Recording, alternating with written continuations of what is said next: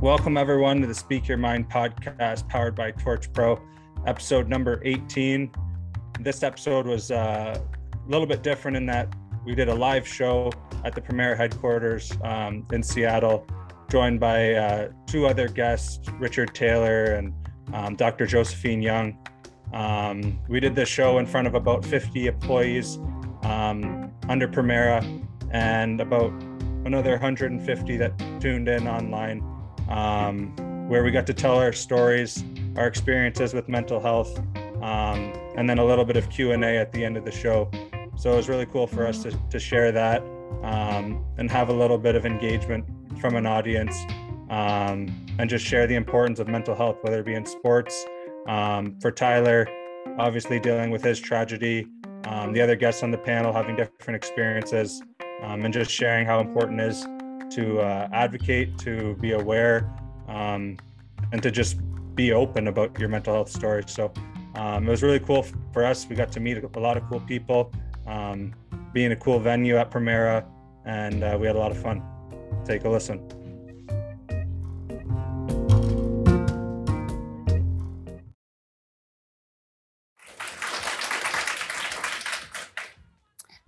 Morning, everybody. Uh, I'm Jen Jones. I lead the Total Rewards team here at Premera Blue Cross.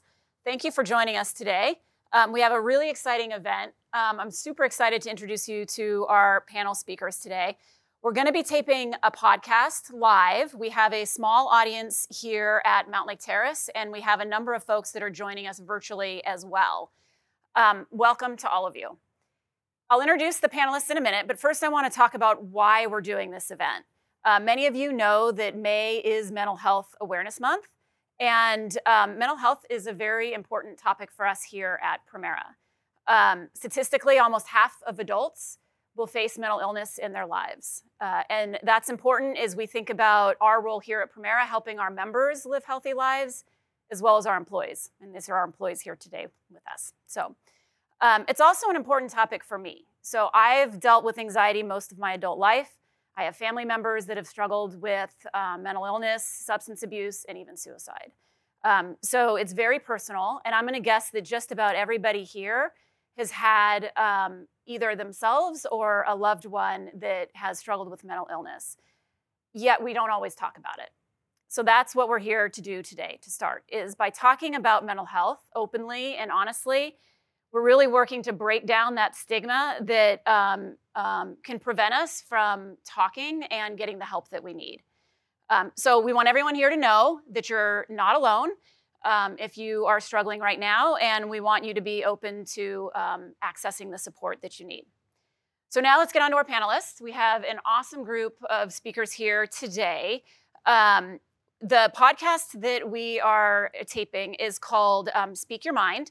And we have the hosts of Speak Your Mind with us today.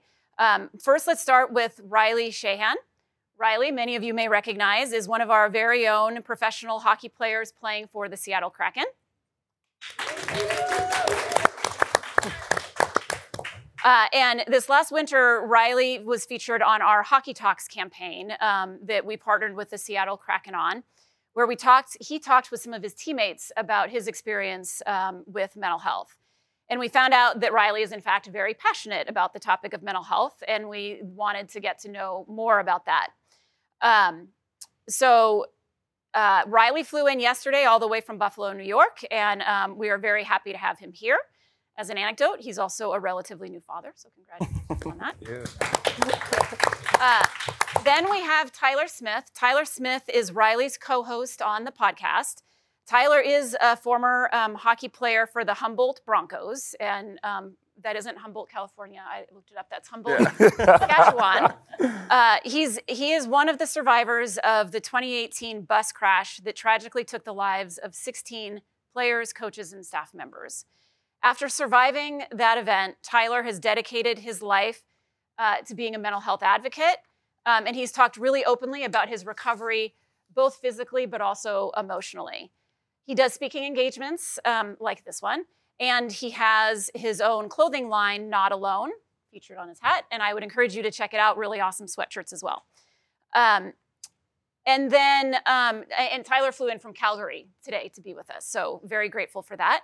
Um, then we have Richard Taylor Jr., and this is actually his second speaking engagement that I've been involved with here at Premera. Uh, Richard is a sought after mental health advocate um, and motivational speaker. He's published seven books. Uh, he's on the board of directors of uh, Eastside NAMI, which stands for the National Alliance on Mental Illness. And he hosts his own podcast as well, Between the Dream. Um, he joined us for Suicide Prevention Month a year and a half ago, uh, and we're really, really glad to have him back. He's also been partnering with Premera to create uh, blog posts and social media content um, for our Health Source blog and mental health pages. So, welcome, Richard. And then, last but certainly not least, we have our very own medical director, Dr. Josephine Young. Um, Dr. Young is has yep, little applause for Dr. Young there too. that too. Dr. Young is a pediatrician with over 30 years of clinical experience um, and is also, um, she's a passionate advocate as well for mental health as a, as a physician, but also as a mother of four. Um, so thank you all so much for being here for, uh, thank you for being here today. Riley and Tyler, um, I'd like to start with the two of you. I'm hoping you can each spend some time and tell us about your own journeys with mental health and what brought you to um, creating the podcast that you uh, that you have. Riley, why don't you yeah start off? Well, thank you, thank you for the kind introduction, and I think this is so amazing that you guys are all here. It's uh, such an important discussion, and um, I think now we all understand how effective moving forward in the mental health space is. So thank you, uh, thank you for coming. Um, so for me, I guess my journey sort of when I look back on it, it all sort of started, I guess when I was 15 years old, I really grasped that um, hockey could turn into something that would be really important for me. And um, the goal of becoming an NHL player for a kid growing up in Canada um, was crazy. Crazy to think that could turn into something real. So 15 years old comes around and people start coming to the games and watching me play and spotlight was a little bit on me and I never thought there was stress involved or pressure involved because it's it's what I wanted to do. So years go by. I end up going to Notre Dame on a scholarship, and um, I get to Notre Dame, and I, I go through that little phase of homesickness where it was just bouts of really just anxiety and depression for a good week or two, and I get some help from my family and my my coaches and some of my teammates, and it goes away. I don't think anything of it, and continue on. So the end of that year, I get drafted to the Detroit Red Wings in the first round and 21st overall, and it's unbelievable. I get to spend that day with my family, and it's just another step closer to to uh, sort of getting to that dream that I always thought of. I, would play road hockey every morning. I would play hide and seek with my teammates in the parking lot during tournaments. I would watch Leaf games with my dad. It, it's everything I, I, thought I wanted. So time passes. Um, I start to notice that my behaviors off the ice. I was drinking a lot. I was really in, engaged in the social scene at school. Um, my grades started to fall back, and I was focused a lot on hockey, and things were going well. But there was just these these weird habits coming around that I wasn't really happy with. So my college years go by, and I signed my first pro contract with the Detroit Red Wings, and I report to their minor league team, and uh, everything's everything's going great. It's it's what I want to be doing. I get to play my first NHL game that year, and um, everyone's there watching, and it's just another one of those moments that I I look back on and and think it's unbelievable. I'm a kid living out his dream. So I guess from that point on, um, I start to sort of live that mold of a hockey player where uh, I feel like I have to fit in with the guys. I have to do these things. I have to. I feel the pressure of of drinking and living hard and um, making some decisions that I wasn't really happy for, uh, happy about, and I end up getting in trouble um, with the law and, and charged with the DUI, driving down a, a one-way street the wrong way, where I could have killed someone. I could have killed myself, and at that point, it was a really eye-opening experience. So I look back, and what I didn't mention before that, I even got in trouble with, with the law at school, doing some some other stuff. And I look back at those habits, and now it was just an insecurity. I, I was just so not confident being in big groups of people with who I was as a person. I had no self-esteem that I could open up. I had no ability to open up to people and really get to know them and put myself out there because I felt like I had this pressure to be this hockey player. So I had sit down conversations with my coaches and my GMs after that that incident, and I almost blew away my dream of playing in the NHL, but they were nothing but supportive, which meant a lot for me. And I think from that point on, which was in 2012, um, it's just been a transformation of of how I approach my mental health. And it has not always been a one day fix where I'm like, okay, I got in trouble.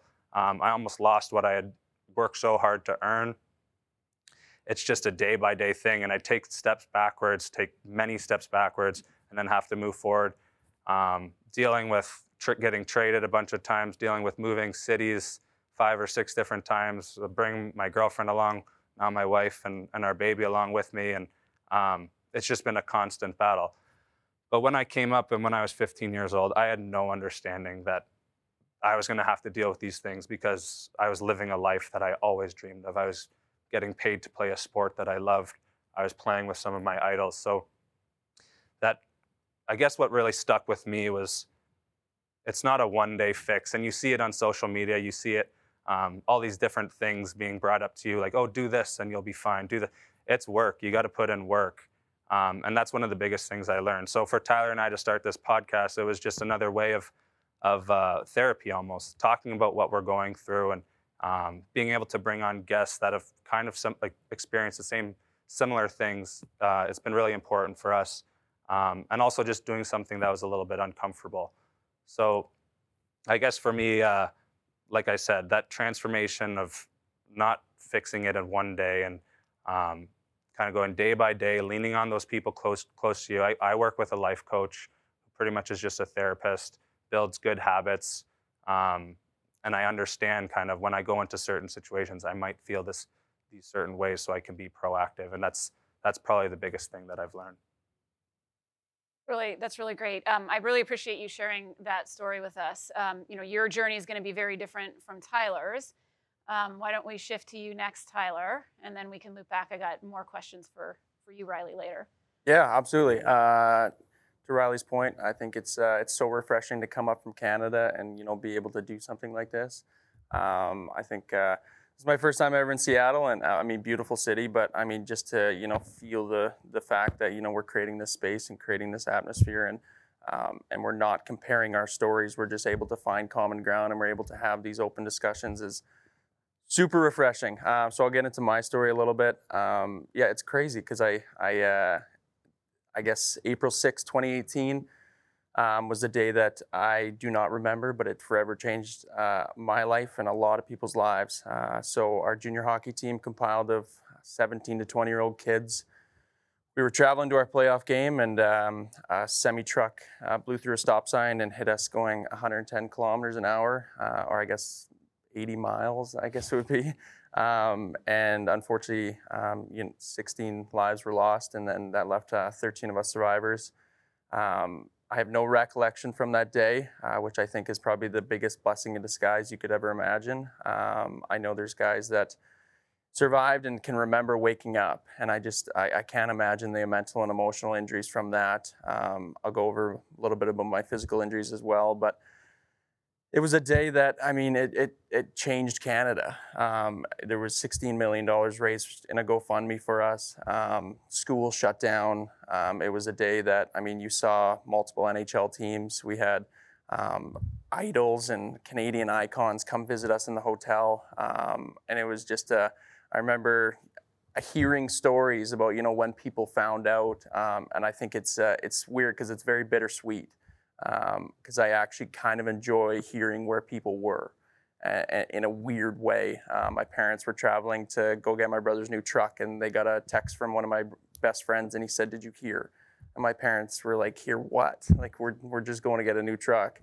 And that's kind of when it unfolded. And believe it or not, even though I didn't remember anything from that day, um, thank goodness my mom's had the same phone number since I was a baby because I was able to be in the air ambulance and, and call my parents. And, and, you know, I think that was probably the moment that just had so much relief for them, uh, being able to know that your, your son is alive. Um, I, I was on the phone and I guess I was just the classic, you know, get here safe. I'm okay. You know, like, don't worry. Um, and I obviously wasn't. Um, I suffered a stroke that day. Uh, I suffered two broken ribs. Um, broken collarbone, which required surgery that led to pretty severe nerve damage in my left arm. Uh, when I woke up, my left arm was pretty much dead, and I had no idea what nerve damage was, and I really don't wish that upon my worst enemy. Um, I had six inches of my small intestine removed, which is very odd, uh, punctured lung, uh, broken shoulder blade. So I wasn't hopping out of the hospital bed to say the least. Um, I mean, I remember kind of waking up and, and starting to come to, and my parents did such a good job of, you know, edging me into the fact that this just happened. Um, and obviously, those uh, those 13 days in the hospital were very tough. Um, I think for me, not being able to go to the funerals of 16 of the most amazing people you could ever meet, um, I think it's uh, I think the the hardest part was we were that special team. It was so interesting because we were a group of good hockey players that just loved the game, but we were also just damn good people. Um, our coach Darcy Haugan, who we lost as well, just created such an amazing space. I mean, we had so much fun coming to the rink every day. I have a tattoo on my arm, and it's uh, every day is a great day to be a Bronco gentleman. Uh, just like something like that, he would come in and he would just say his dad jokes, say that, and I think he just, you know, being able to be a part of that space, it, it obviously made things so much tougher. But it's also it's refreshing to know that I was able to experience that with, I mean, these incredibly special human beings and um, as the days moved on, um, I think it was a, I'd never been through mental health experiences. I, I never understood grief. I never understood trauma. Um, and for us, I mean, this was a trauma that was on a national scale. Um, it was every time you pulled up Twitter, every news station, you know, people were dropping stuff off every day. I mean, the, the support was, I think, something that helped us get through a lot of the days, but it was also tough because I just wanted to crawl into a hole and not come out. But also, I wanted to in some sense let people know that I'm I'm, I'm okay. Like I'm, I'm, trying my best. I'm doing my best. But um, those you know those weeks and months following were incredibly unique because I had no idea how to take that first step. I had no idea um, how do you grieve the loss of 16 people. Um, how do I think to myself? You know, I'm I'm trying to answer these unanswerable questions.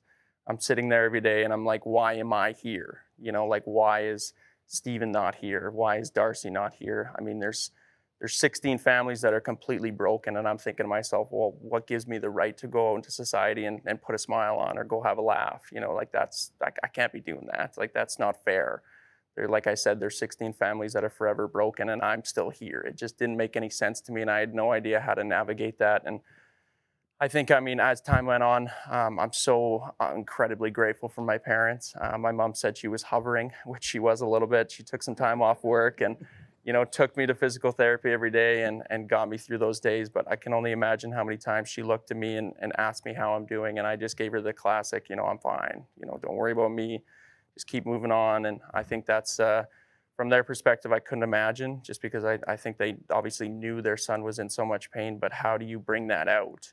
Um, because they were also in a ton of pain. Um, I think we were all trying to navigate this grief process in a in a very odd way. Uh, my parents both have incredibly um, profound stories as well. My dad's an amputee. My mom was adopted. Her mother committed suicide when she was 12. I mean, like I, but as time went on, we were ha- having these conversations. You know, it was it was refreshing to have those conversations. But for me, I mean, growing up as a hockey player, I didn't want to show any weakness. I didn't want any shame attached to me. I just wanted to move on. I wanted to let the physical stuff heal, and I thought the emotional and mental would follow. I honestly thought it was just this is perfect. You know, like I can just focus on the the physical, and everything else will be good in the meantime. But um, it's not the case. um, that summer was tough. Uh, I think I really relied on, uh, you know, even just as a 19 year old kid, you shouldn't look forward to Fridays and Saturday nights of drinking with your friends as much as I did, but it was a time where I was able to just be free.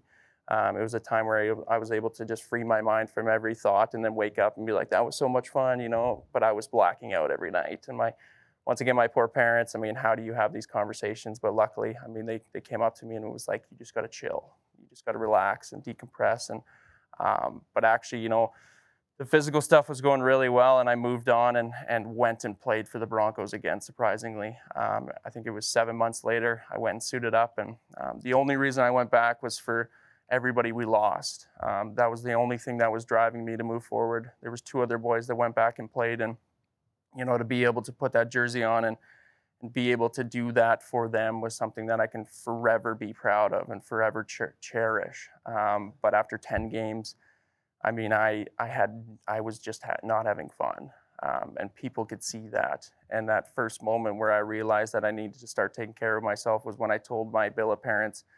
Uh, for anybody who doesn't know about a billet family, it's the family that you live with when you play hockey somewhere else. And um, I have a, a I had these two amazing billet parents, uh, Paul and Nancy, who had been billeting junior hockey players for 15 years. Um, and unfortunately, we lost our billet brother, um, Parker Tobin, who I lived with. And uh, obviously, they're grieving as well. But they could also see that I was not doing well. Um, and when I told them that I wanted to step away, I think, uh, you know, being able to have that hug with Nancy and, and being able to, you know, have her look me dead in the eyes and say, promise me that you're going to seek help um, that was that moment where it was just like, oh my God, you know, like I'm trying so hard to, to put a mask on. I'm trying so hard to suffer in silence. I'm trying so hard to just have these surface level conversations so people know I'm, I'm fine. But at the end of the day, this is starting to really boil up and hurt my relationships and the people around me as well. Um, and that was that moment. Uh, I think that is ultimately a big reason why I'm here today.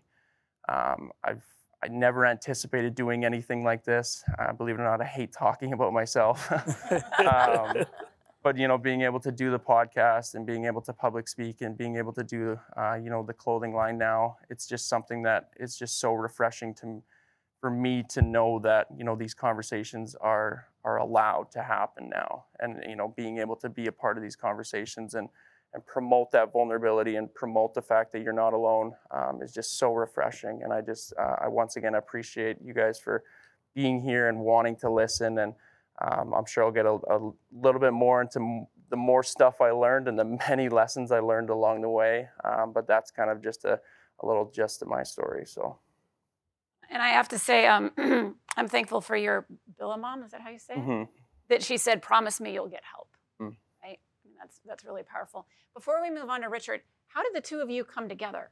I don't know if I heard that from the story. Did I miss that? So no, we when we started, I guess I started the podcast, and Ty was our first first guest or second guest. First guest? First, well, you did you, your yeah, story. So then, yeah. yeah, so first guest, and then he was. It was such a great episode, and we had so much fun talking with him. And it was like, why why not do this together? Because the other guy that we were doing with was kind of like in and out, and he didn't really understand.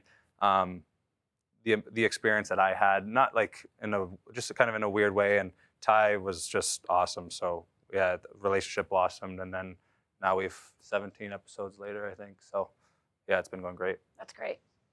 Okay, well, Richard, I want to move on to you next. Um, I know you have um, a story of your own that then has led you to be the mental health advocate uh, and speaker that you are today. So share with sure, us. Most definitely. Um, first and foremost, Riley and Tyler, thanks for having me on with you guys today. Um, it's been awesome just watching you all's journey and seeing what you all are doing with the space. So I think it's awesome. Um, I love what you stated. You said that you know this is never what you expected to do, because that was me. that was me. I was a uh, a highly uh, touted athlete coming out of high school, so I thought football, NFL was going to be kind of my jam. But um, born and raised in Chicago, Illinois. And so for me, my story kind of got started when I was 10.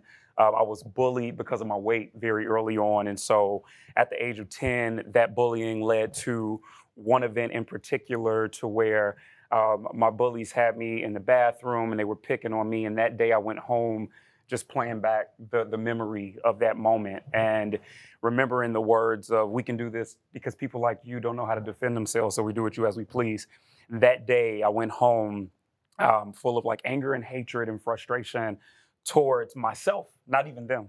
Like something that I couldn't change at the time, which my which was my physical appearance, and I had this thought where I said, "What if I could just cut some of the fat off of my body and everything would be okay?" And in that moment, it was the opening to the doorway of self mutilation. And so for the next 10 years, 10 to 20, it was this battle that was really interesting. I really, I didn't talk about it much, right?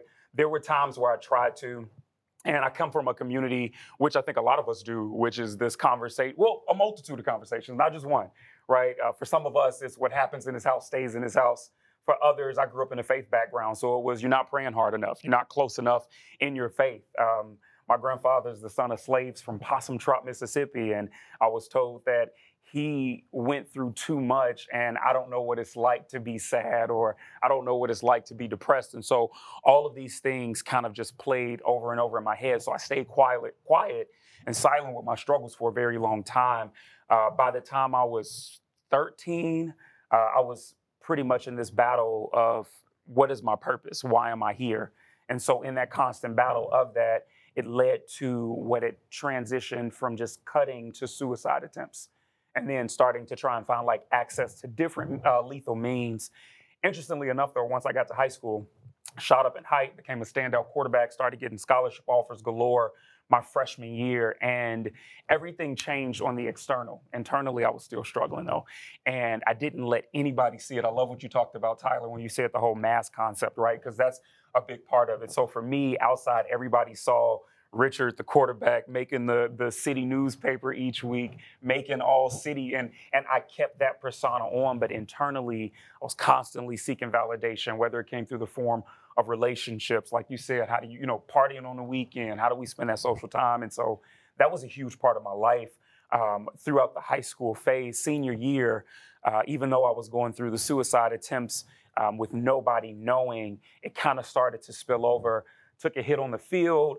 From that, woke up in the hospital, and the doctors telling me that they ran some tests, find out that I have at the time a heart murmur. And this was during the time where athletes were either collapsing on the field or the court heart arrhythmias and all of these issues. So every scholarship offer that I had got stripped away immediately.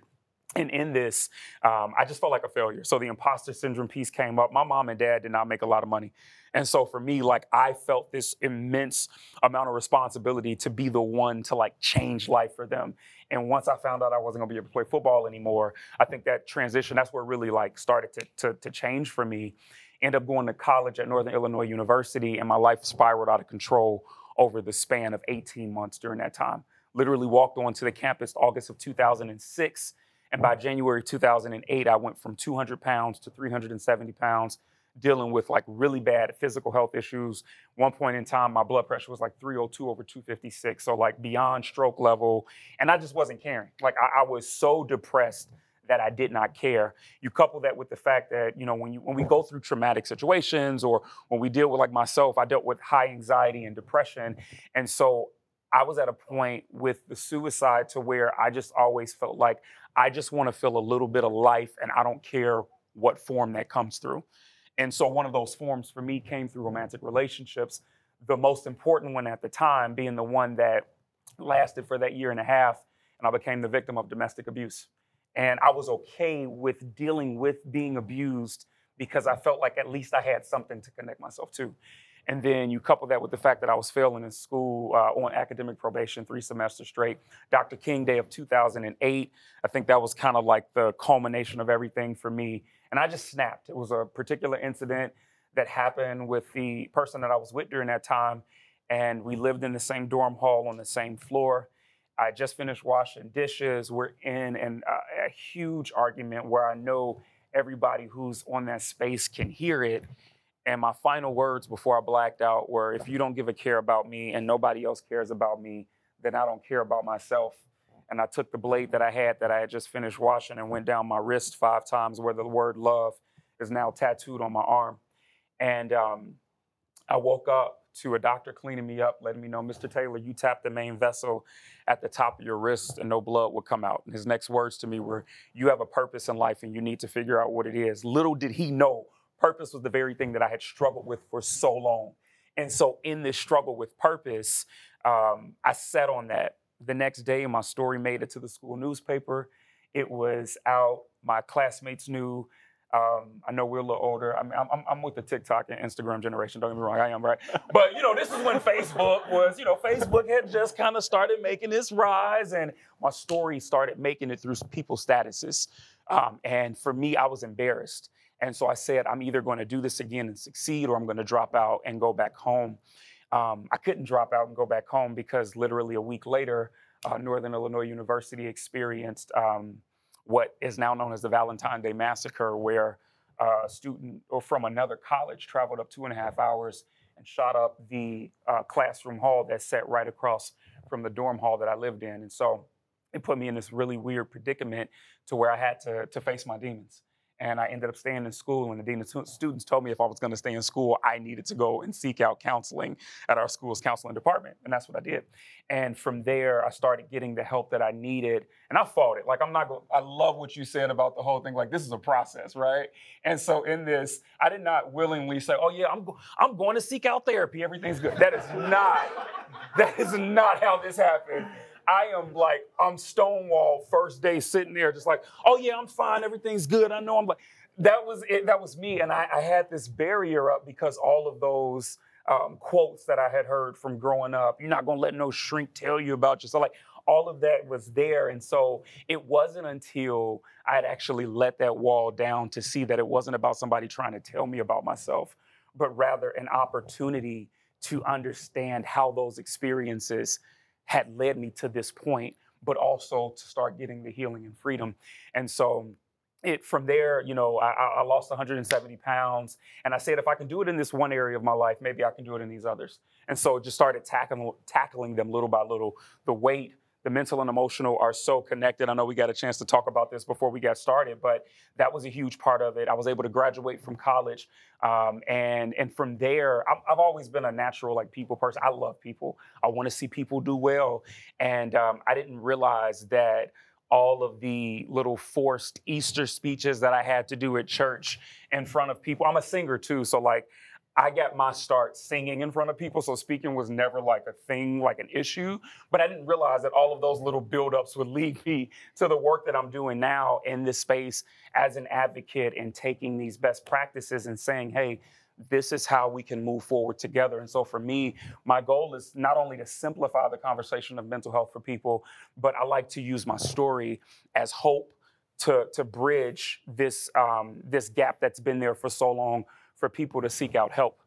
And then in this, for us to mobilize, to realize that life is one, worth living, two, that we're not alone, and three, that um, I think in this, we deserve to be able to see what a full, healed self looks like. And so that's a little bit about me. Thank you all again for having me. You talk fast. I was trying to take notes. That was like that was like a. He's done this before. Yeah, this is that was a post though in and of itself. The life is worth living, and the, yeah, excellent. Um, all three of you have amazing stories and very different stories, uh, which we talked a little bit about. You know, everybody's story is different. Um, Dr. Young, I'm going to pull you into the conversation here. As you listen to these stories, how do you reflect on what you've seen, both um, as your role as a clinician, but maybe even your role as a mom? No, it's it's interesting. You can't be in the presence of such authentic stories um, without sort of, you know, for me, bring my full authentic self to, to this conversation. So I'm gonna throw you a tiny curveball and tell you a little bit about my background. Um, so my, um, so, and I, and I think I'll explain a little bit why I'm so passionate about mental health and especially for teenagers. And so growing up, you know, immigrant to the US and always did well in school. And we moved right when I was in sixth grade, moved into a school, Southern California, and all of a sudden, the fact that I was Asian was this perfect storm of, you know, bullying. And it got so bad that the principal actually sat me down as a seventh grader and said, we recognize the bullying is really bad. We don't know how to stop it. Um, so maybe you should consider changing schools. And they had this conversation with me without my parents.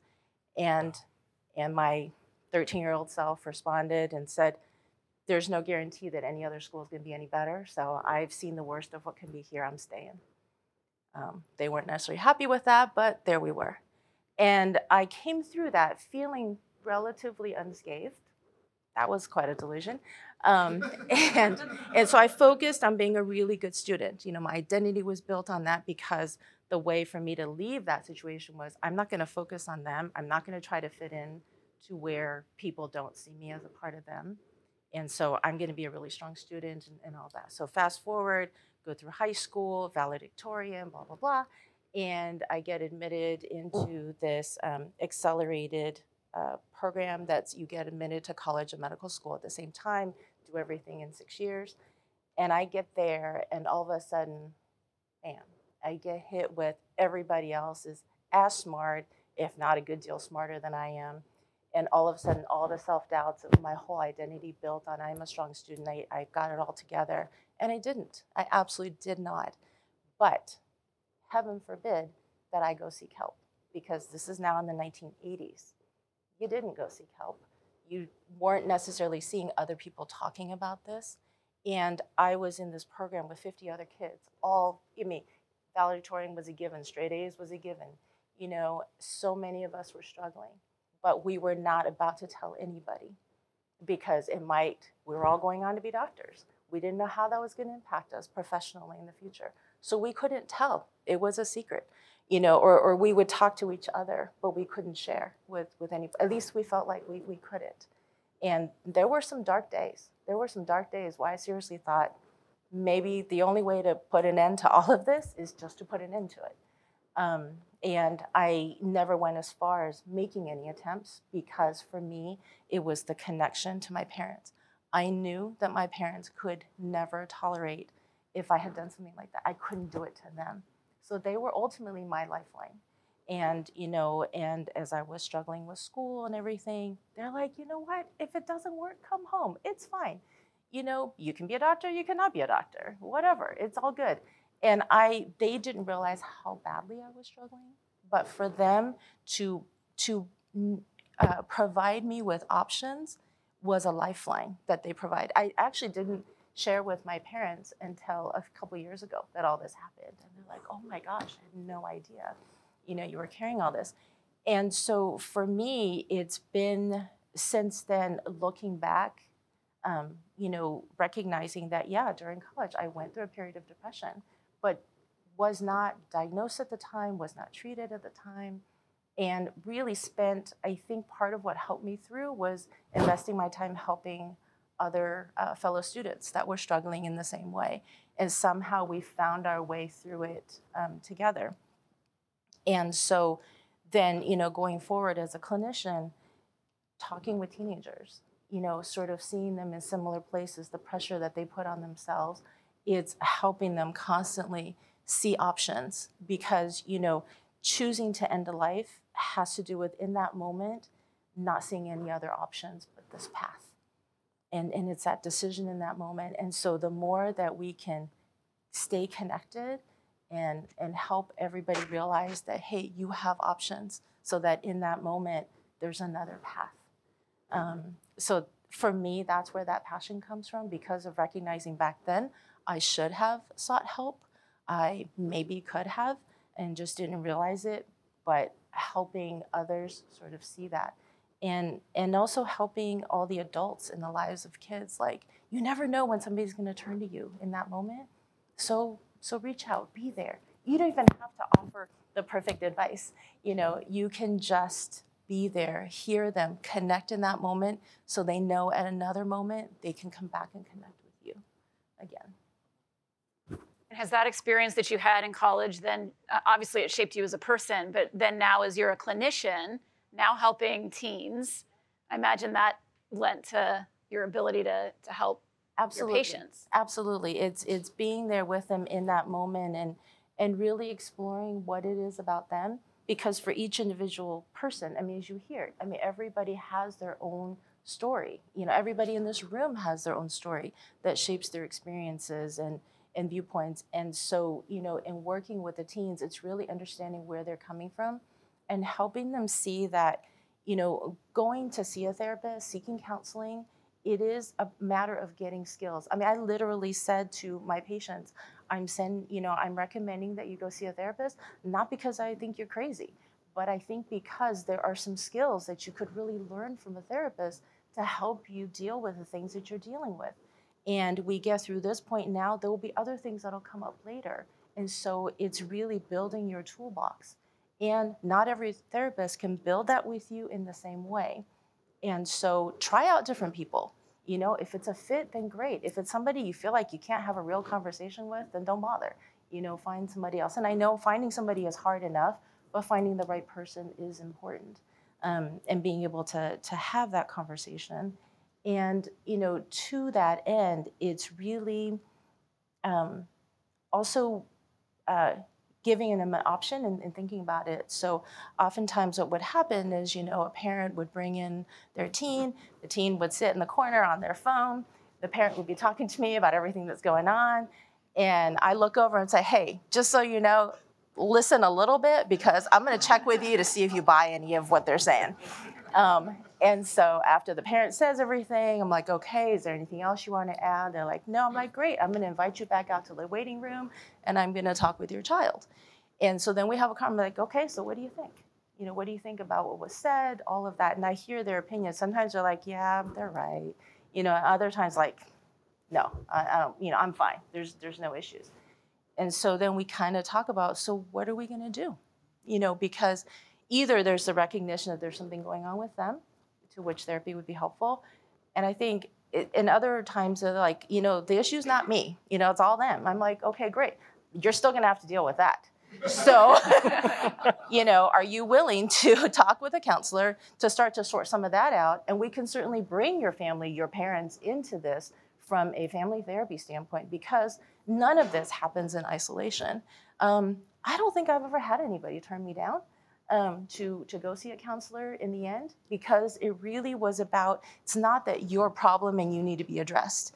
It's like, here's something we can look at together, and how do we build your resilience? How do we fill your toolbox so that you're ready for the next things that come on in life? And, and Riley, I love what you said about, you know, this is not a quick thing. You know, there are some days that are good and other days that, that you know, are, are rough.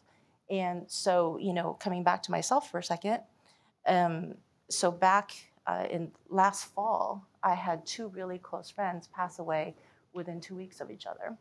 And that was with both of them entering hospice at the same time over the previous six months. And it just sort of like all happened really, really fast. And so I was sad, you know, all the grief and, and all the things you would expect. And then all of a sudden, I went through this period of just like feeling super anxious. Never in my life had I felt anxious. I just all of a sudden out of nowhere, like I couldn't breathe, I couldn't focus. I'm like, what is going on? This is insane. And then finally, I'm like, that's it. I'm gonna go find a therapist. I, I need help because I cannot figure this out. There's nothing more aggravating than the doctor not being able to diagnose themselves. so, so I found a therapist and we just started talking and and eventually realizing that wow, anxiety can be a manifestation of grief. I was like, ah, did not see that one coming and all of a sudden like rather than trying to you know process my grief or get over it or whatever it was i just decided to embrace it full on and just feel all the emotions that went with it because you know with every loss i'm sure as, as everyone's experienced it, it sort of brings up memories of the previous losses and, and it just compounds itself. And you know i had lost my dad kind of all of a sudden um, a couple years before that. And my, my brother, I was with him his last days, um, you know, a, a, few years before that. And so it just all kind of came in this huge flood. And so if I'm like, okay, I am just going to trust this and I'm just going to lean into it. And I just cried and cried over all kinds of things for a period of time. And, and that actually really, really helped address the anxiety feeling now I'm still, you know, left with the sadness of the grief. But even just all of these experiences, you know, have helped me realize like how complex this is. And how when we limit ourselves and say, well, I'm gonna, I'm gonna go to the doctor and take care of my physical stuff, but the mental health stuff, no, no, I can deal with that myself. You know, that's probably it's really the reverse. We are probably least equipped to deal with the mental health pieces. And I think, you know, what we from a from a clinical perspective, I feel like all the clinicians have the responsibility to make it as easy as possible for people to come in to get their sinus infection treated as it is to get their anxiety addressed or their depression or or just that sense of I don't feel right, I don't know what's wrong with me and not have it be like, oh, it's all in your head, get over it, you know, kind of a thing. And so how do we continue to open up those spaces and, and have those really um, safe, authentic conversations. Yeah, I know. I've always, I've always um, joked with folks that if I, you know, told you that I had tendonitis in my elbow, you guys be like, oh, that's that's nice, you know, whatever. But if I came in and started off a conversation, said, yeah, I'm, I'm really anxious, I'm really depressed. Yeah. You know, people are going to kind of not know what to do, and and it makes it it makes it difficult. But I think the more conversations we have, the more we realize that we all have a physical health and we all have a mental health. Mm-hmm. Um, and we need to take care of both. No matter where you are in the health to illness spectrum, um, we need to take care of right, both right. for yeah, sure. And, and, we're all in one body, you know, no matter it's one physical body. It's one, you know, it's it's one mind and heart all together. So. So, um, and and I'll ask this really for anybody to comment on. Um, it seems like I was at a conference recently where they were sharing some statistics about um, depression in particular. And they were um, sharing that over the last two years, some of the numbers have really skyrocketed. And again, partly because I'm a mother of teens that are knocking on young adulthood, um, but also as I think about all your stories, all of you had, you know, the beginnings of of um, um, issues and you know um, um, trouble starting in your late teen years. But it was as high as 70% of 18 to 24 year olds that were reporting moderate to severe depression. And do you think that that's, I mean, some of it, you know, we, we kind of suppose is partly because of what we're going through with COVID and a lot of um, change. But is that partly because more people are talking about it, or do you think that the prevalence has actually gone up? I, I, I guess from my experience, like I just see like it's so easy to compare yourself now, and I mean you have social media, and like you have people posting and you're allowed to make yourself look like a fake version of themselves. You go on LinkedIn, you can see everybody's resume of what they've done in their past and it's it's so hard to not compare yourself to to that person and I think like even for me as a hockey player and it's like a constant push to get better. You want to get better and so that means I'm going to be comparing myself to the guys that are better than me and then I'm I'm going to be always searching how I can how I can get there but that's not that's not healthy. Like there's so much to just being like you talk about being grateful, being thankful for what you have, the position, everything you've worked for. Give yourself credit. I've learned a lot about giving yourself credit for what you've what you've earned, and I think that's helped me be a little more at peace for for what I've earned. I guess. Yeah, I think even with like the giving yourself credit, um, I had a tough time like celebrating the small victories. Like even like some days, like just like getting out of bed, it's just like so like you can celebrate that. Like some days, like truly. That's right. And I think even like for for me, I mean, the healing aspect, like I just wanted to rush everything. And I think we're in such a rush, rush, rush world. And it's so hard to just for people to just like decompress. And like I even got a question uh, on a podcast with one of the other survivors, and he he said, you know, everybody's been like, oh, screw COVID, we're done with COVID. And hey, don't get me wrong, like I, I do want to get back to real life, but he said, you know, what did you improve upon during COVID? And I was like, wow, like never really thought about that. And honestly, like I can say now, like I, for the most part, I can be content with my own thoughts and just sit there and not have my mind constantly spinning and not, you know, trying to do this and make sure I'm doing this and this and that. And um, I think it's just the, like, uh, like both you kind of said, like embracing the good and the bad. Um, as tough as it is, like I mean, uh, by no means am I saying I've embraced the fact that you know I lost six, we lost 16 amazing people, but I think now I can embrace the fact that they're still here.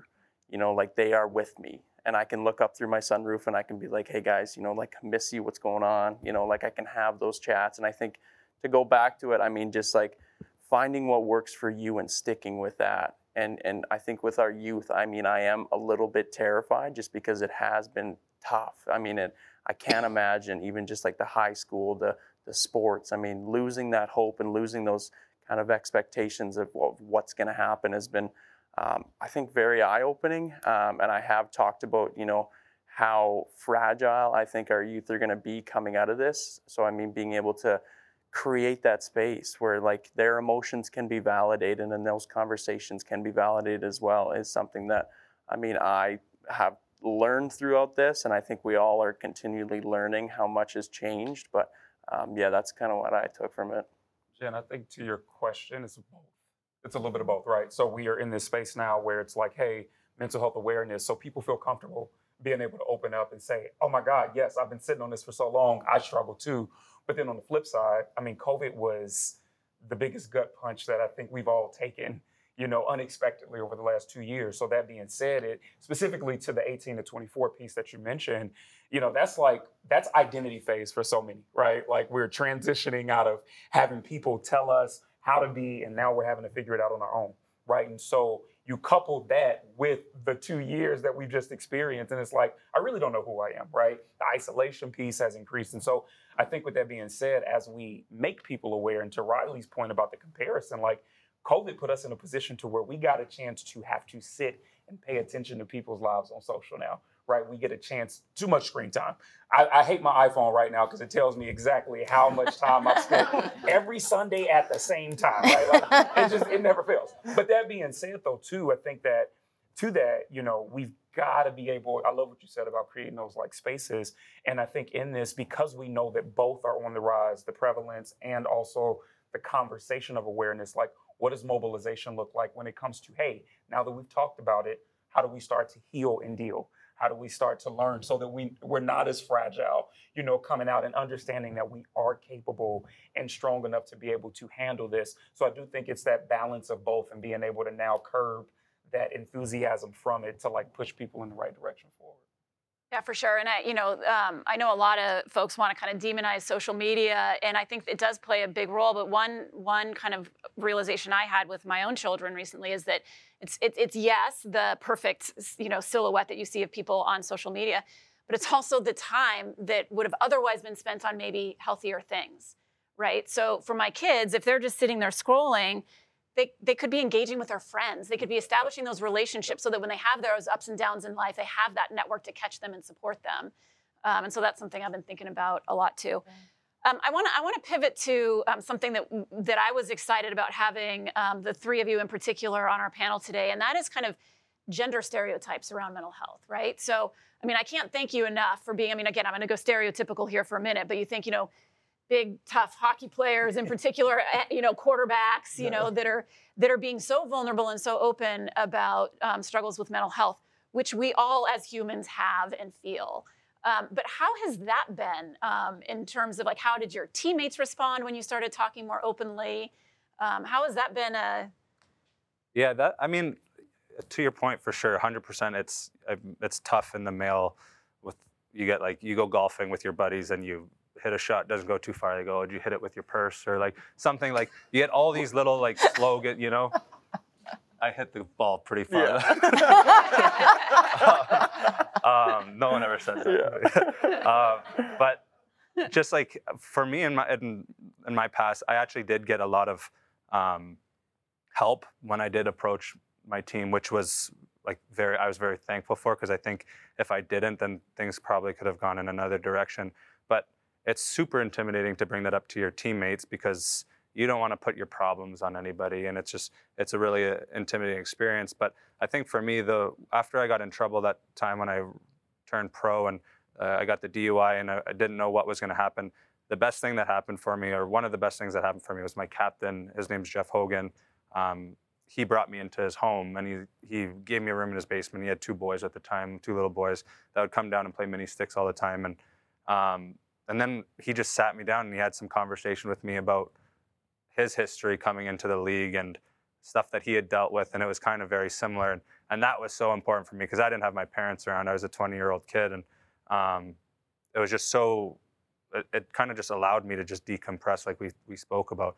So as as hard as it is i think too you'd be surprised the people that are there for you to support you especially in um, for us and again the sports world. I think um, it's hard to come up to a, another male and be like, look, I'm having problems. But if someone's coming up to me, I'm 100% opening my doors and I'm going to be like, okay, like let's talk about it. I want to be there for you. And I think that kind of goes across the board. Yeah, somebody, uh, one of my best friends actually sent me a TED talk one time, and it was about you know being a good listener. And I was like, okay, well, like we listen every day, you know, classroom, work, whatever it is. And I, I think we kind of underestimate the power of listening, especially in a conversation. And it talks about how you know being a good listener really does dictate how good of a speaker that speaker or how good that speaker will speak to you. And i was like wow like that's so true. And i think for me i, I always took you know my relationships and conversations for granted to a certain degree.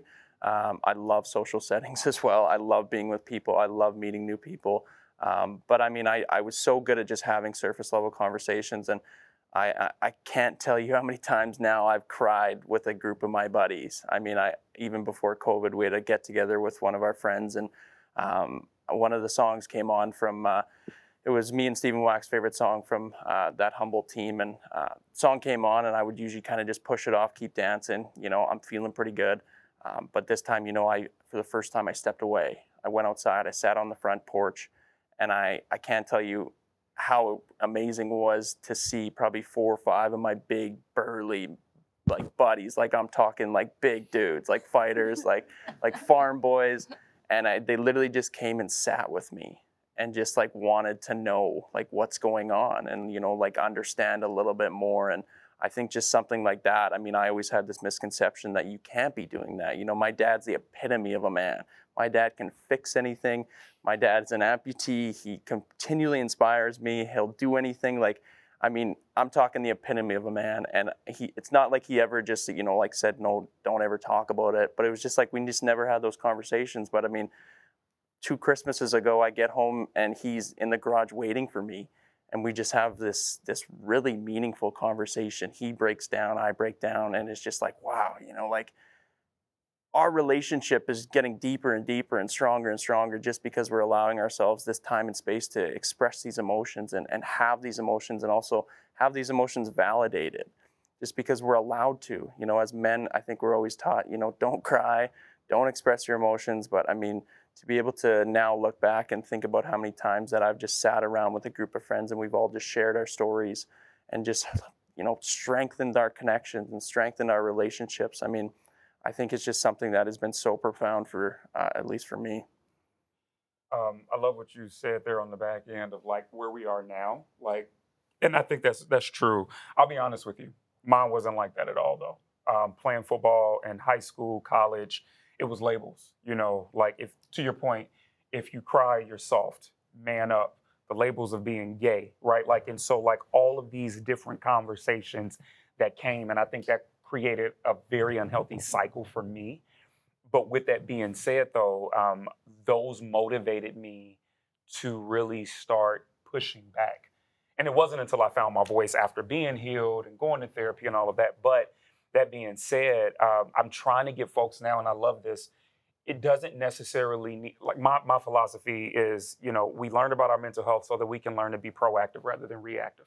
And I think within this, it shouldn't take a traumatic response to an experience for us to open up our hearts and carry empathy, specifically around the social status that's been put when it comes to athletes or men in general, right? Like, and so to that point, um, the response wasn't great for me at all. And I battled for a solid 10 years, constantly going back and forth and questioning.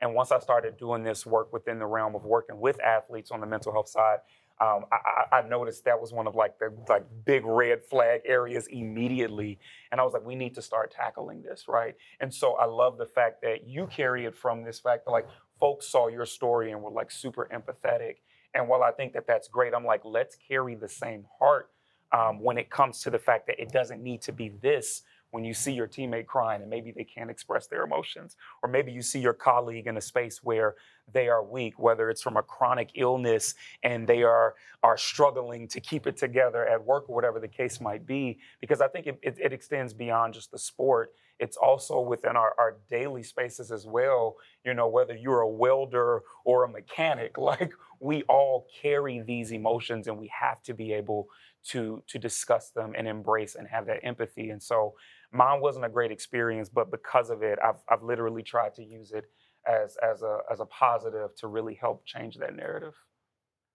Great. So I want to talk a little bit about treatment. Um, because I think one of my goals here today is yes to open up the dialogue, but also to make people understand that there is help out there, right?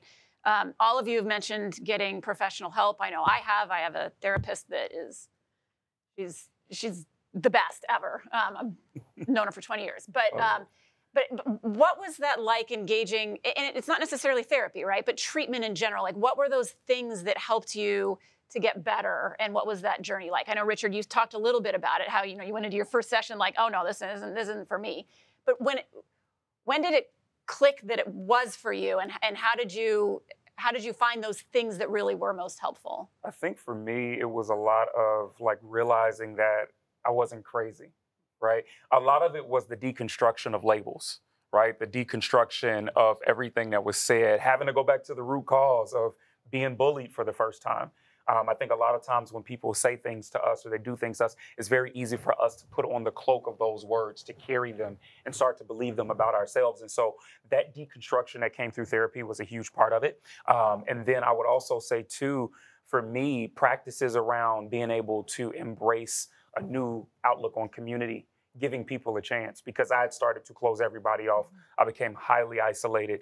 And that's hard for somebody who's an extrovert, extrovert. Like I bounce off the walls, y'all. And so for me, like, and I love people, but I got to a point, if I can be honest, where I started hating everybody around me, even individuals that didn't do anything.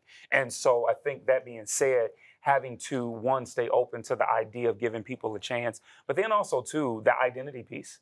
You know, I was right in that that space of that 18 to 24 when all of this bubbled over. Riley, you kind of mentioned it too, like you were 20, right? Boom. And and so in that, it was having to really start to look at myself identity wise through the, the help with the therapy, um, understanding that I was more than the labels. I was more than the diagnosis. My life still had a purpose, finding that value and that worth. And I think those practices that came in, my therapist made me look in a mirror every day for six months straight and say something positive about myself before I walked out for the day. I didn't believe anything I was saying at the time, right?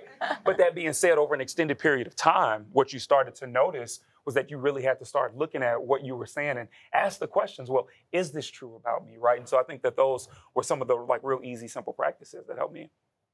Riley i know i listened to your podcast um, in prep for this and i know um, you mentioned that you journal sometimes um, as a therapeutic.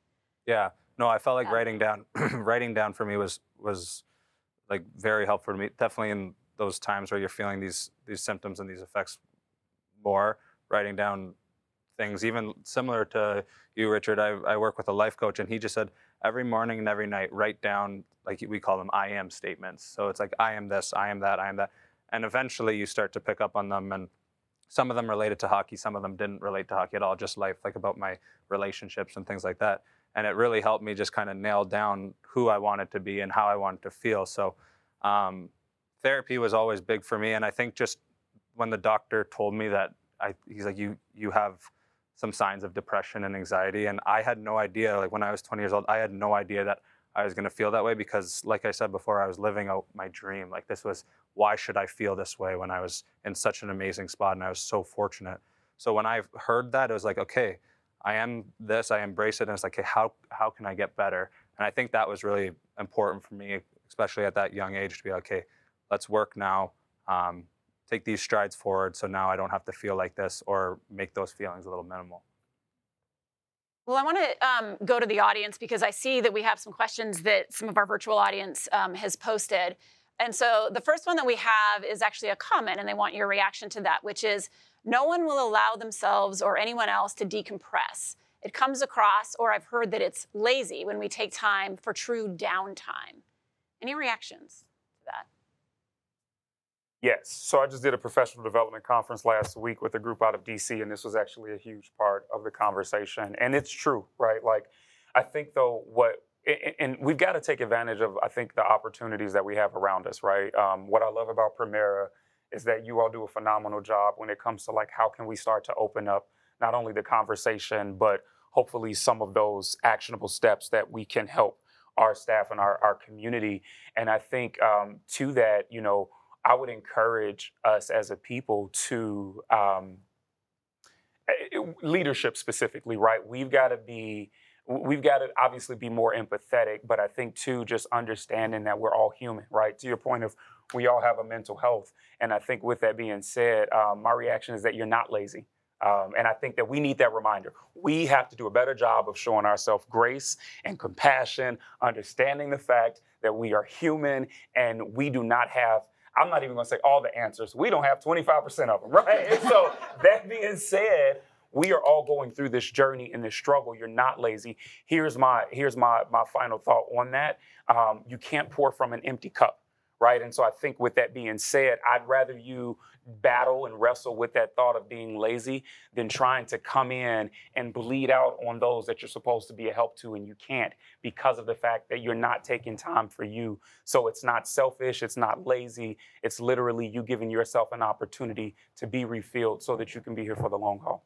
Can I uh, add as well? Yeah, I think that's, uh, I, I love that. Riley knows I'm a big quote guy. Um, and one quote that, I mean, has continued, I probably said it on the podcast five or six times now, but one quote that has continually kind of resonated with me is, you know, mental health isn't a battle to be won. It's a journey to continue walking. And I think for a lot of us, I mean, we always had, for me at least, I had this misconception that you know there's a, a, magic formula, and I need somebody to come and show me the guidelines and do this, do that. Um, but it's realistically, you know, find what works for you. I mean, even you know, giving yourself time. It doesn't have to be you literally lay face down on the couch. Like it doesn't have to be that. I mean, even for me, going out for a walk and and listening to you know even a different podcast. You know, surrounding myself in a conversation that actually isn't with me, but is allowing myself you know time to be like this is neat you know like to be able to hear a new perspective and to be able to click with something or somebody that i never thought i'd click with i mean that's important um, and i think like i said there's no magic formula um, and I, I sometimes i do wish there was and i think a lot of us do but i mean being able to embrace the fact that this is a journey like riley said and also the fact that this is hard i mean this is tough and there's no uh, there's no timeline on this, and I think just you know that that everyday thing. Uh, I think who, who all of us involved in the in the accident know all too well that you know you never know what tomorrow is going to bring. I mean, tomorrow isn't promised, so just remember to love.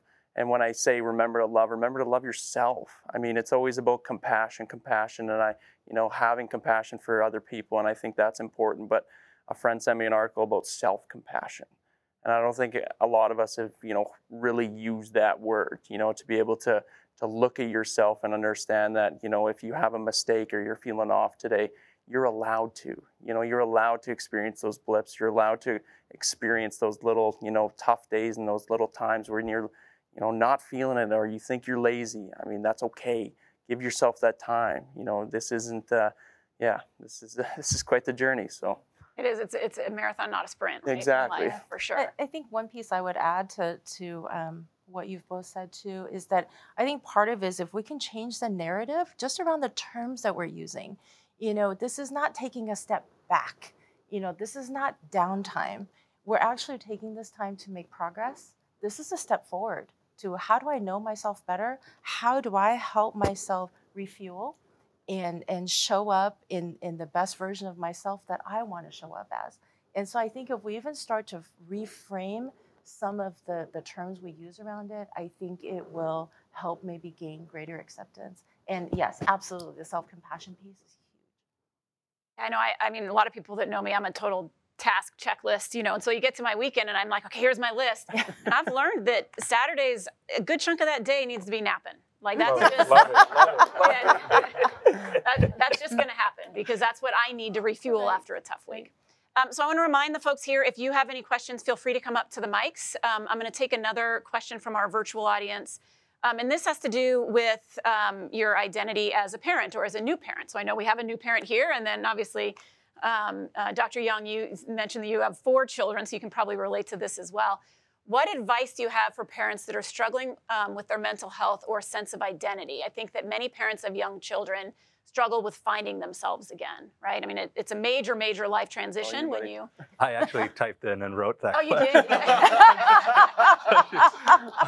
no, I'll, I'll, let you answer because you probably you've obviously. No, no, I, I go ahead but and, and offer I your just, perspective. The, the one thing I think that I've learned because my wife is absolutely amazing and she's been so um, so forward thinking with how we're going to raise our, our child and children hopefully in the future. But what she kind of told she sent me a podcast to listen to and it resonated with me. It was just the idea of conscious parenting and um, being able to sit with your kids and like tell them like it's okay to feel these emotions. And like when your kid's in a toy store and he wants a toy but he's not getting a toy and he's freaking out just be like i understand you don't like you you want this toy but i understand you're feeling like this but we can't do that right now. And just really be able to relate with them. And that that was one piece of the parenting venture that resonated with me and that I will try to do with with our boy. Um, and then for me now, like related to the mental health struggles in, in terms of raising him, it's helped me so much to grow my bond with her. Um, especially as we were playing, as our, our son came in December, so I was playing, and my wife would let me nap, and she would let me sleep through the night, um, worried about my performance. And then that that finished, and now it's like full full on daddy duty, and it was an eye opener for me. Um, but it was it was really important for me to lean on her and learn from her, and not be so proud that I couldn't that I wanted to do things my own way. And she's helped me a ton. So I think the bond between us is is something that that is really it's strengthened since the child, obviously, but um, just relying on her has, has helped me a ton. I I love that. Absolutely love that. I mean, because it's such a it's such a partnership in in that you know I when I think about sort of the the early years with young children, I think as a parent you have this feeling of oh my gosh I have this life that I'm so responsible for and and whatever mistake or misstep I take it's gonna like affect them for the whole rest of their life. And oh my god I'm gonna ruin my child's life before they even start you know those kinds of things. And and a hefty hefty dose of self compassion recognize that you're human, just as we've grown up and recognized that our parents were human.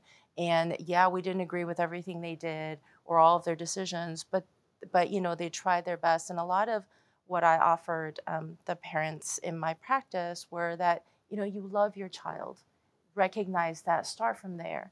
So in that instinct, trust that instinct of, of the things that, that you want to bring into their life for them and then when you do have a misstep and, and they're old enough to have that conversation, admit that you made a mistake. Um, ask for their forgiveness if, if need be, but acknowledge it. Don't just sort of like, well, maybe they'll forget about it. Maybe they didn't notice. We know full well kids notice everything. And so being able to have an open conversation about it, because in the end, you're modeling those behaviors. I mean, you know, when you think about all the things we tell our kids to do versus all the things that we are actually doing, you know what they're paying attention to. And so to that end, you know, be honest with them. Or sometimes it's even saying, I know I'm asking you to do this. I know I'm not doing that. Maybe we can do this together. Um, but it's it's really being as, as open as, as possible um, about things. And, you know, when your kids are older, like, you know, for me this round when I decided to to go see a counselor, I actually talked with my kids about it. Hey, I want you guys to know this is what I'm doing because this is what I'm feeling. And it's this has been a really strange time for me. And, you know, just wanted you to, to, to be aware. And I think, sort of at different ages, obviously, you know, it's all in very age appropriate ways. But I think part of that identity as parents is I think if we can stop and not try to be perfect, we recognize we can't be perfect. And just that additional pressure takes away from the joy of being a parent and sharing that time with your kids. And if you're not sure what to do in the moment, you know, go play with them go play a game, go toss a ball, you know, whatever it is, you know, whether you're a professional athlete or not, um, you know, just engage with them in in the moment because in the end, those are the things that they'll remember. You know, they it's it's the feeling that they had, not even so much what you said or exactly what you did, but but in that moment. Because I keep thinking about it from the standpoint as, as my kids have gotten older. My youngest is now 17. My oldest is is 27, and it's wanting them to feel like we are a safe place for them to come back to, um, whatever it is, and that we will always accept them for whatever happens. Um, and quite honestly, as they get older, it takes verbalizing that very directly and not just assuming as well. I think the self compassion is huge. I mean, I know my therapist gave me some great advice that I've um, really held with me to this day, which is before kids, and I think this is what I read into that question a little bit too. Before kids, I was I was in really good shape. Like I worked out six days a week and was aerobics instructor. I was a runner, and and when the kids came, I couldn't do it all. I just couldn't. Mm-hmm. Some people can, and bless their hearts, they're out there with the strollers and the you know. But she said, "You're still an athlete. This stage in your life, you might bring that piece down, and then maybe later in your life, you can bring it back up." But give yourself permission mm-hmm. to do that because we all have multiple identities, right? And so what's mm-hmm. hard as a new parent is so much is put into, and you want to put so much into raising that child, but you also have other identities that sometimes take a lesser seat or you're trying to figure out how to juggle them and, and they all kind of go up and down throughout life and, mm-hmm. and give yourself permission to do that so. right and, and being able to show your kids your other identities helps them too you know, to, to see you in, in a more full picture um, also. Yeah, yeah. Oh, uh, one last comment that yeah. I'll make. For new parents especially, don't discount the impact of uh, sleep deprivation because when you're super tired, you, it's so much easier to be down on yourself and be critical and, and all of that. You know, when it feels overwhelming, actually take Jen's advice, go take a nap. It, it can really help a lot, and I, no joke. okay, I'm gonna go to a live question. I'm short. Um, thank you first for everyone being here. This has been an amazing panel. Um, when you, the question I had is when you take that first step to find a counselor, find a therapist, particularly that connection. Um, it, whether you're a person of color, a woman, you're LGBTQ plus, trying to find someone who understands you uh, can be really difficult. Um, any recommendations of how to start resources, organizations that may help uh, guide that conversation? A tough one. Yeah. Yeah, I'm Good thinking question. over here. I mean, I, I think I'll start with a very preliminary answer, which is start that conversation with your primary care provider, with your doctor, with with somebody that you trust. If you don't have that particular relationship with your doctor, or it's hard to get in um, with them, then then talk with friends, people who who look at at healthcare similarly um, as you, that you trust their opinions, and and see what their experience has been. How did they go about um, finding somebody? And even if you end up being referred to somebody who says, "Oh, I'm not taking new patients right now, sorry," then say, "Great, can you tell me, you know, refer me to somebody who's maybe similar to you or has a similar style, all of that." And then when you actually get that first appointment, think about who you are, what do you need, what's important to you, and then be brave enough to put that on the table and say, "This is what I'm looking for. Can you do this for me?" And if they can't, then then they can. Or even just how they answer that question will will tell you a lot. and be brave enough to move on And be right? brave enough to so move on. like so I, I just had a recent experience with one of my kids who uh, needed some therapy where our first our first shot at getting a therapist wasn't a great match and she was like oh i don't want to hurt her feelings and i was like i know honey but th- this is this you need to be feel connected to this person and feel like you're getting something out of it and we have made a switch and it's been it's made all the difference so sometimes it takes that extra effort but stick with it because once you find somebody it's really worth it Thank you. Okay, let's go to another uh, virtual question, and then I think we have uh, someone queuing up here in the room as well. Um, what can we do for our youth, especially young boys, to break down the male stigma? I have two boys, 12 and 10. Yeah, even for me, um, I mean, I'm obviously learning a lot still, and I don't have kids or anything, but I, I was fortunate enough to coach a, a youth hockey team this year, and um, I, uh, I received an email after the season, and, and one of the moms of one of my favorite players uh, sent me an email and just said, you know, um, Solomon struggles with severe anxiety. Um, and he came to me after one of the first practices and he says, you know, Coach Smitty struggles with mental health too. Um, and I think just you know hearing that after you know going through a season of, um, you could recognize that he definitely deals with anxiety and it's t- you know in crowds it's tough sometimes for him. But I mean to see the transformation as well was super refreshing. But um, to hear that I think is just a case of once again you know not being afraid to just to have that conversation and not even just have that conversation but to just spit it out. I mean, you never know when somebody needs to hear something. You never know when somebody needs to see something. You never know when somebody needs to listen to something. And um, I even had a I had a speech one time with a, a group of 13 to 14 year old hockey hockey boys, and um, this kid the whole time was looking down. You know, I, I checked him out. I was like, this kid does not care what I'm saying at all. And um, luckily, I ate my words. I, I kid you not. Probably three minutes after the speech, he messaged me on Instagram and completely opened up. And I think it's just a, a case of, you know, you never know. So just be able to empathize with them. And especially the empathy is a huge portion as well, because I mean, we had a, a, a chat with a, a psychiatrist, Dr. Emily Anhalt, and, and I always get this conversation after, you know, how do you, how do you have these conversations or how, what, what's the best way to do? Or, and it's honestly just a case of empathizing with them by, you know, sharing a little bit about your own story as well.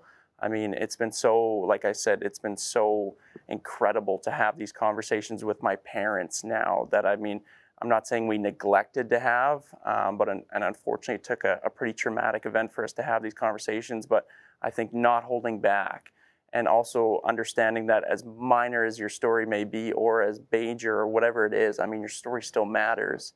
And it's a case of, you know, like, it could be as small as possible and it could still have a profound effect on that child. You just never know. Um, I mean, like I said, I'm still learning a lot and I, I have uh, many years of hopefully dealing with uh, youth hockey as well, but that's just kind of my take on that.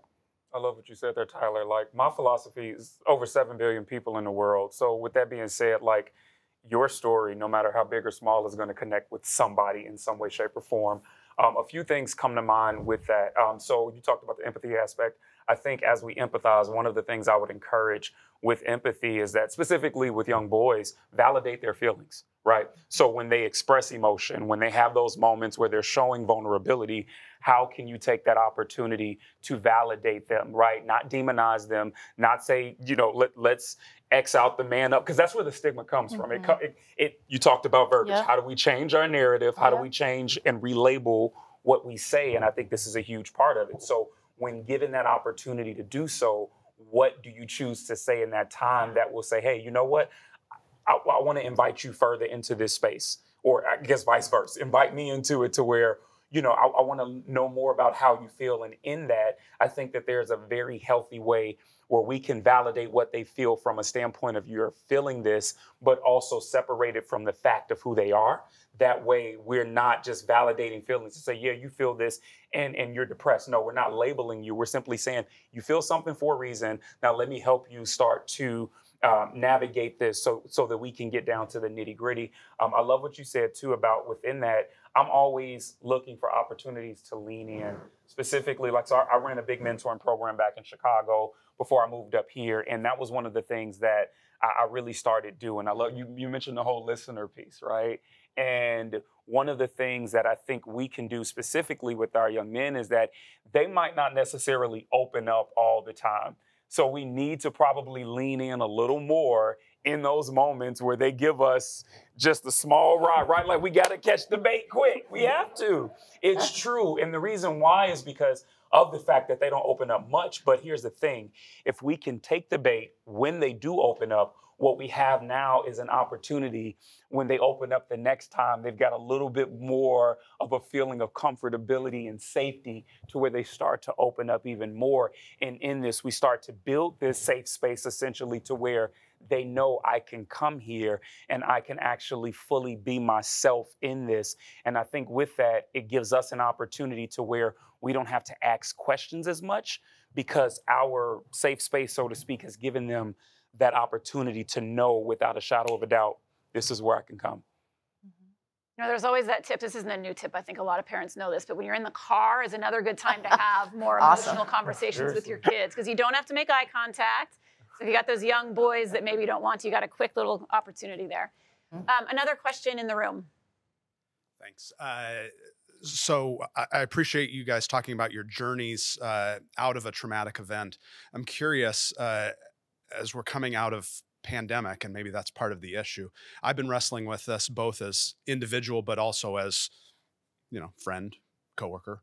Of oh, it's over. No, it's not over. Oh, it's getting better. Oh, it's actually getting worse. And kind of the start stop emotional feelings, either that I'm feeling or that are felt when you know here at work or interacting with family there isn't going to be that like you know victory is announced and i was curious whether you had any advice talking about journeys of how we can think about this i don't know the next several months next several years of of how we uh, journey together coming out of this traumatic time.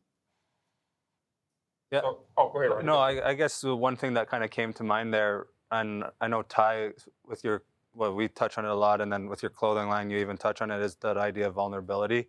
And I think I read a, I remember reading a paper actually when I was at Notre Dame, and it was talking about vulnerability, and they're just saying like there's so many un, there's so much uncertainty of what's going to go on, um, and it's one thing that I've grasped and it's helped me is you're going to have days that are good, days that are bad. You're going to lose people that are close to you. You're going to have COVID that just turns your life upside down. You're going to all these different things that are just inevitable and chaotic. And it's just how you can fit in between those times and how you can sort of live between those times. And the one thing that stuck out to me about the article is like, when I think we spoke about this already, but like you come into the world like so reliant on your parents and people that are close to you, and then you all of a sudden start going through this span where you become isolated and you think you can do it all by yourself. Then you start to get a little older and now you rely on your doctors and people that are close to you to help you live and, and whatnot. And it's like, well, why can't we just rely on each other during that bulk part of our life? So I guess like for me, and we talk about connection and community, I think just relying on those people close to us during those times that, that can kind of help push you through. Uh, I was going to say to that, um, the therapist who did the forward for my latest book, we were on this, P- this conference last week together. She said something that really hit me. She was like, sometimes trauma isn't the event, it's our response to it. And that really hit me um, just in a way where I was like, wow. That being said, it, it led me to this thought of even though we can't control the situation, the one thing that we have power over is how we control ourselves in the situation, right? And so, to your question and to Riley's point, um, I think it, through the journaling aspect, right? What I love about journaling is that it gives us an opportunity to start noticing our own patterns good, bad, ugly, and different, whatever, right? But in this though, with the patterns, we get a chance to see how we how we respond in different moments.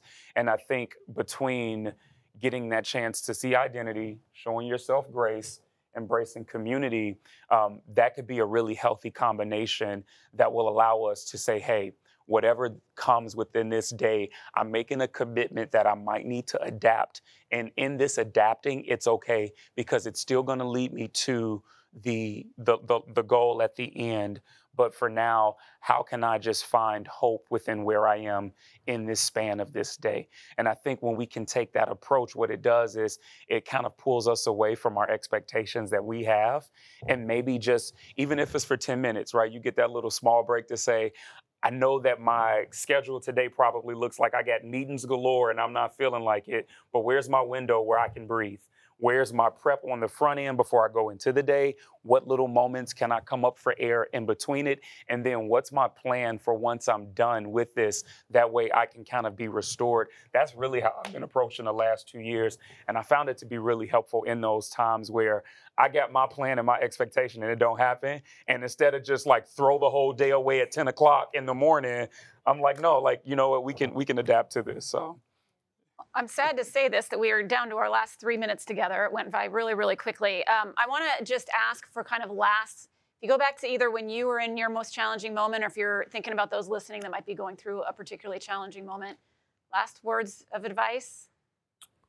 Ah, uh, geez, uh, I'll keep it quick. Um, I think to kind of touch on both your questions, um, the biggest kind of eye opener I had with my therapist was every time I went in, I was always talking about, you know, like what I've been doing, but also like I really focused in on like, you know, how my relationships are and like what those people are doing. And she always kind of came back to the fact that, okay, but this is you. This is your life. You know, you're allowed to, you know, you're allowed to take those steps and you're also allowed to just, you know, focus in on you every once in a while. And I think that was just kind of a very eye-opening thing for me to realize because I, I care so much about people that I sometimes kind of get lost in that translation of, you know, trying to figure out how best to to nurture this relationship so I don't lose this person in my life. But I mean, she also shared a pretty important quote once again. Um, she said, for me, obviously, the Canada-wide spotlight was a huge thing, but she said, she said your spotlight can be the light at the end of other people's tunnels. Um, I kind of switched it to, you know, your story can be the light at the end of other people's tunnels. Um, and I think that's just something that I always rely on. Um, last thing, uh, with a clothing line, I have a hoodie on the back that says tomorrow isn't promised, remember to love. I was in Boston doing a live podcast with Riley. A guy came up to me at the bar and he said, I'm surprised I'm still here. And I just really thank you for, for that. You know, it's just like something like that. You just, you just never know. So that's my last thought. Riley's probably to close us out, so I'll be quick too. Um, I mentioned hope a second ago. Um, that would be my last piece. There is hope. I think for us, though, how can we reframe our ideology around hope? Right? For some of us, hope during this time and maybe over the last two years has looked like the fact that you were able to just get out of bed and turn your computer on to be present for the day, right? But you're sitting here now in this room, you're watching live. Like that is hope. And hope is going to look different each day. But I think in this, how can we reframe our mindset to say, while I have this big expectation, there are baby steps in between that are going to lead me to it. So let me focus in on where I can find hope in those small moments.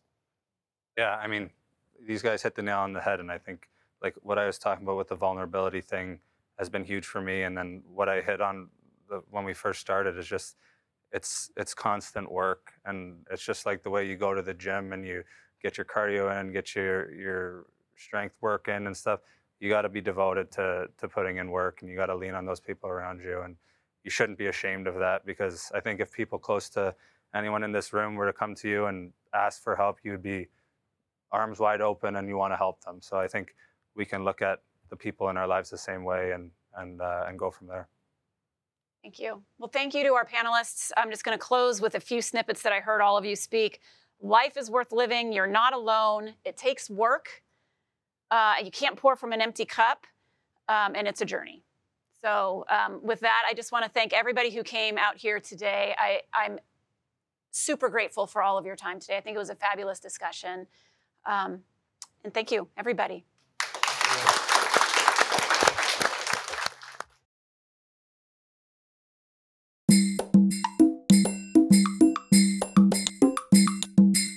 Thanks for listening to today's episode of Speak Your Mind. We hope you enjoyed the conversation with today's guest. You can stay up to date with new Speak Your Mind content by subscribing to our podcast channel or visiting torchpro.com for more. See you next show and have an awesome rest of your day.